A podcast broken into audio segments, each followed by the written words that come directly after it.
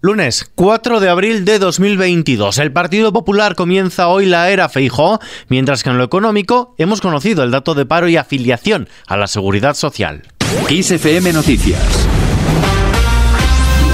Con Ismael Arranz.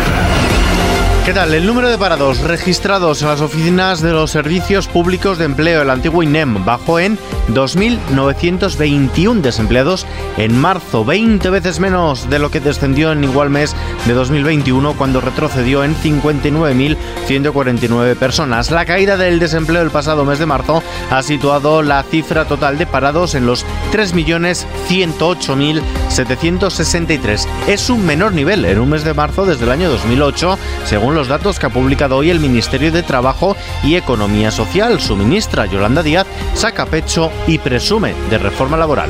Eh, los datos, permítame decirles, son extraordinarios. Estamos en niveles de contratación indefinida, que era, eh, digamos, que el enorme problema del mercado de trabajo en nuestro país, del 30,5%, pero permítanme darle algún dato. En materia de contratación de jóvenes, la contratación indefinida es del 258%, en las mujeres del el 194%. El Congreso escuchará este martes a Zelensky. El Parlamento español y el Gobierno transmitirán mañana martes su apoyo al presidente de Ucrania, Volodymyr Zelensky, tras la matanza de civiles en Buka, a las afueras de Kiev, toda vez que el dirigente ucraniano intervendrá por videoconferencia en el hemiciclo del Congreso de los Diputados. Es previsible que Zelensky pida ante el Ejecutivo de España y ante la presidenta del Congreso, Meritxell Batet, así como frente a los diputados y senadores, que la Unión Europea apoye a Ucrania de forma más contundente ante lo que ha calificado de genocidio. Quien ya no estará para escucharle es Pablo Casado. Y es que el expresidente del Partido Popular ha hecho ya oficial su renuncia al acta de diputado en el Congreso, tal y como anunció durante su intervención el pasado viernes en el Congreso Nacional del Partido Popular de Sevilla, que ha elegido a Alberto Núñez Feijóo como nuevo presidente del partido. Casado ya ha comunicado, como decimos, al Congreso su renuncia, mientras que el que fuera su vicesecretario de Comunicación, Pablo Montesinos, lo hará en los próximos días. Mientras tanto, el nuevo líder del Partido Popular, Alberto Núñez Feijó, acudirá el próximo jueves a la Moncloa con vocación de escuchar al presidente del gobierno, Pedro Sánchez, y ver cuál es su actitud. Pero el Partido Popular ya ha avisado de que no hay que confundir moderación con sumisión ni vocación de entendimiento con entreguismo al gobierno. Así lo ha defendido la nueva secretaria general del Partido Popular, Cuca Gamarra, que ha comparecido hoy en rueda de prensa después de que Feijó haya reunido por primera vez a su comité de dirección. Los españoles no quieren un país que se divide y que se enfrenta. Quieren el diálogo, quieren el acuerdo, quieren la convivencia y eso es son las grandes mayorías y eh, en ese sentido nosotros es en el que nos vamos a, mover y en el que vamos a, trabajar y en el que vamos a ejercer el liderazgo de, de la política. ¿no? El portavoz del Ejecutivo Federal del PSOE, Felipe Sicilia, ha dicho que el nuevo líder de los populares tiene una oportunidad de demostrar en su reunión con el presidente del gobierno que hará una política de oposición seria y responsable, aunque tiene, dice, poca esperanza de que así sea, ya que el liderazgo de Feijó, dice, comienza manchado. Felipe Sicilia. El Partido Popular de Feijó nace con dos pecados originales. El primero, el silencio cómplice ante, ante la presunta corrupción de Ayuso. Rajoy tuvo la Gourtel, Casado tuvo la Kitchen, Feijó ya tiene su caso. Y el segundo pecado es la entrada de la ultraderecha por primera vez en un gobierno autonómico. La extrema derecha que cuestiona derechos y libertades de nuestro país. Cambiamos de asunto. El sector de las gasolineras calcula que de media el descuento de 20 céntimos por litro de carburante le supone un coste a cada estación de servicio a devolver por el Estado de unos 40.000 euros al mes. Advierten de que el anticipo de la agencia tributaria compensará una parte del importe, pero no el 100%. La ministra de Transporte, Raquel Sánchez, prevé que las gasolineras cobren esta misma semana ya el anticipo.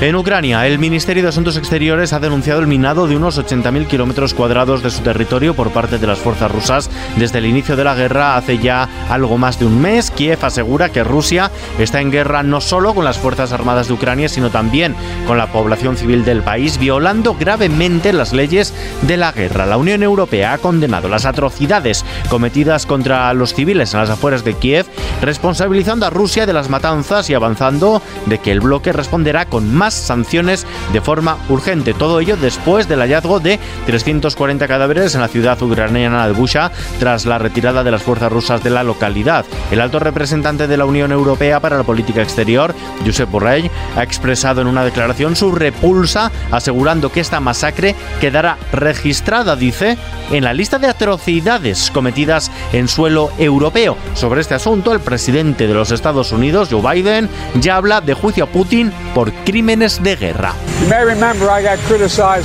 Quizá recordaréis que fui criticado por llamar criminal de guerra a Putin, pues por lo que hemos visto en Bucha es un criminal de guerra. Tenemos que recabar información, tenemos que seguir proveyendo de las armas a Ucrania que necesitan para defenderse. Y tenemos que conseguir todo tipo de detalles para que haya un juicio por crímenes de guerra.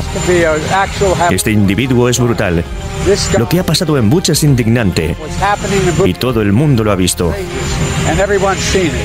Sobre las consecuencias económicas de la guerra, ralentización sí, recesión no. La vicepresidenta primera del Gobierno y ministra de Asuntos Económicos, Nadia Calviño, afirma que, de acuerdo con la previsión generalizada de distintos organismos, la guerra en Ucrania ralentizará la fuerte recuperación económica, pero no la pondrá en peligro ni derivará en una recesión. Calviño asegura que los ministros de Finanzas de la eurozona escucharán con mucha atención las previsiones tanto de la Comisión Europea como del Banco Central Europeo sin dejar la economía en lo que toca los bolsillos, el precio medio de la electricidad se situará este martes un 5,22% por encima del que se ha alcanzado hoy lunes, colocándose de este modo en los 265 euros por megavatio hora, un precio medio que será un 6,8% más caro que hace una semana, incrementándose en un 16% desde antes de esta actual ola de frío que estamos padeciendo. En la bolsa, mientras tanto, el IBEX 35 ha subido un 0,2% gracias a los mercados europeos y a Wall Street. El selectivo español alcanza los 8.520 puntos al cierre, a pesar de haber estado la mayor parte de la sesión en rojo. El sector de la salud destaca entre las subidas con alzas del 5,47% para Grifols. El euro se cambia por un dólar con 10 centavos. Y terminamos con un dato alarmante. Prácticamente toda la población mundial un 99% respira aire que excede los límites de calidad de la Organización Mundial de la Salud. Y todo esto amenaza nuestra salud. Es una cifra que ha dado a conocer hoy la propia OMS tras actualizar la base de datos de la calidad del aire. Lo hace también días antes de que este mismo jueves se celebre el Día Mundial de la Salud bajo el lema Nuestro planeta, nuestra salud. Con esta noticia lo dejamos por hoy. Información actualizada en los boletines de XFM ampliada aquí en nuestro podcast XFM Noticias. Hasta mañana. Música